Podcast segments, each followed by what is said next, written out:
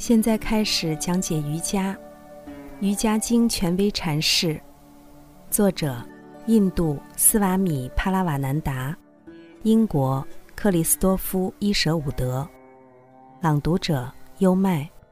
第三章：力量。第五十二节：当受到无形的高级存在者的诱惑时，瑜伽师既不要受诱惑，也不要受奉承。因为他可能由此再次陷入无名。无形的高级存在者，就是第一章第十九条真言中提到过的堕落的瑜伽师。他们已达到无身之神的状态，或已融入自然力量中。准确的说，这些存在者并没有获得解脱，因为他们经不起超自然力量的诱惑，因此。他们嫉妒那些能抵制住诱惑的人，并试图把他们拖回到无名中。在皮耶沙对《博颠遮利瑜伽经》的注释中，曾这样有趣而深刻的描述过那些高级存在者提供给瑜伽师的诱惑：“先生，你会坐在这儿吗？你会在这里休息吗？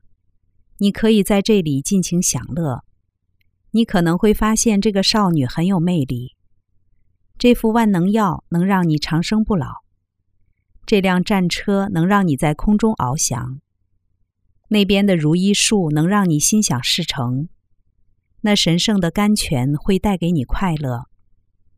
那些圣人们通晓一切。这些少女美若天仙，她们不会冷淡你。你的眼耳会变得异常敏锐。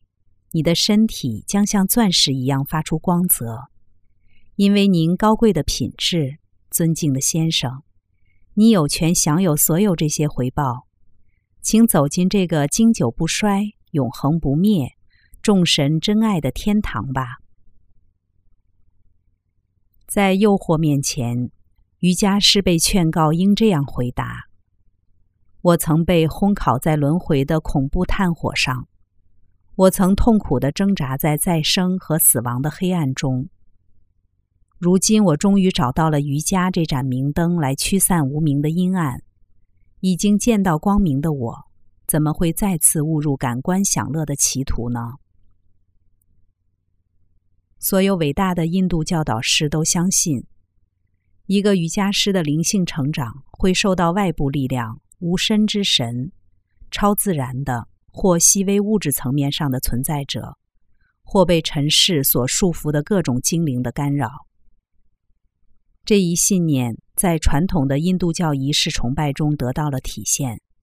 它是这样开始的：首先，崇拜者必须试图感受上帝的无所不在，他遍及于所有的存在中。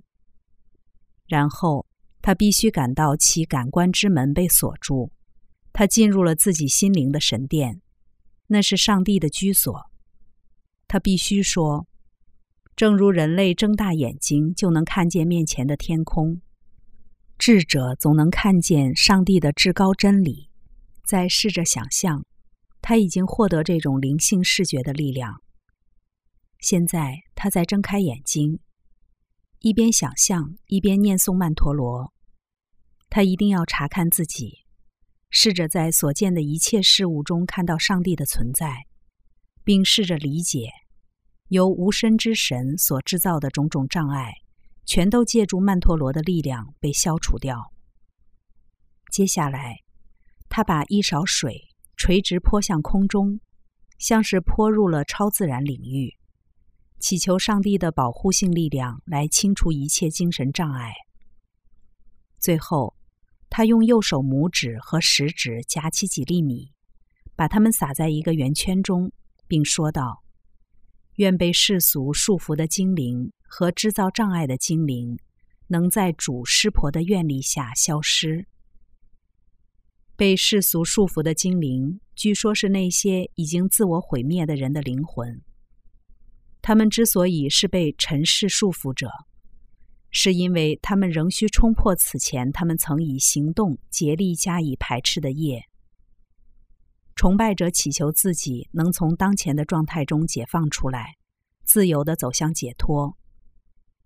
有时要提供一些食物贡品给这些被束缚的精灵，以安抚和劝告他们：要么离开这里，要么留在这里远远的观看，不能打扰崇拜仪式。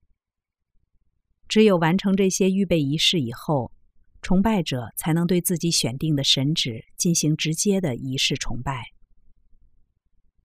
修炼到一定程度，诱惑伴随灵性成长而增多。当修行者不再是纯粹的初学者，并获得某些神秘体验后，他开始具备人格魅力。他发现他能够对他人施加心理力量，对他们还有性魅力。同时，他自己的感觉日益敏锐，更能享受欢乐。这就很容易使他陷入力量和性关系中，从而忘记自己的初衷。而那些因看到他本性中神一样的品质而被吸引到他周围的人，最应该对他逐渐疏离上帝的过错负责。但是，正像势利克里希纳告诉我们的那样，寻找凡的人绝不会走到邪恶的尽头。所以，即使犯下了这样的过错，我们仍然相信，灵修者最终会找到回头路。那些诱惑他离开正道的人，从某种程度上说，也会从他们与他的精神链接中获益。刚才带来的是，现在开始讲解瑜伽，《瑜伽经》权威阐释第三章力量第五十二节：当受到无形的高级存在者的诱惑时。瑜伽师既不要受诱惑，也不要受奉承，因为他可能由此再次陷入无明。瑜伽是一门亲政的学问，是引导人的心灵通向自由和平的学问。《瑜伽经》的原文只有几千言，但微言大义。二零二三新年伊始，希望通过这本《瑜伽经》的注释本。可以对你的生活提供一种全新的哲学理解，以及有益的指导。跟着优麦，带你不走寻常路的看世界。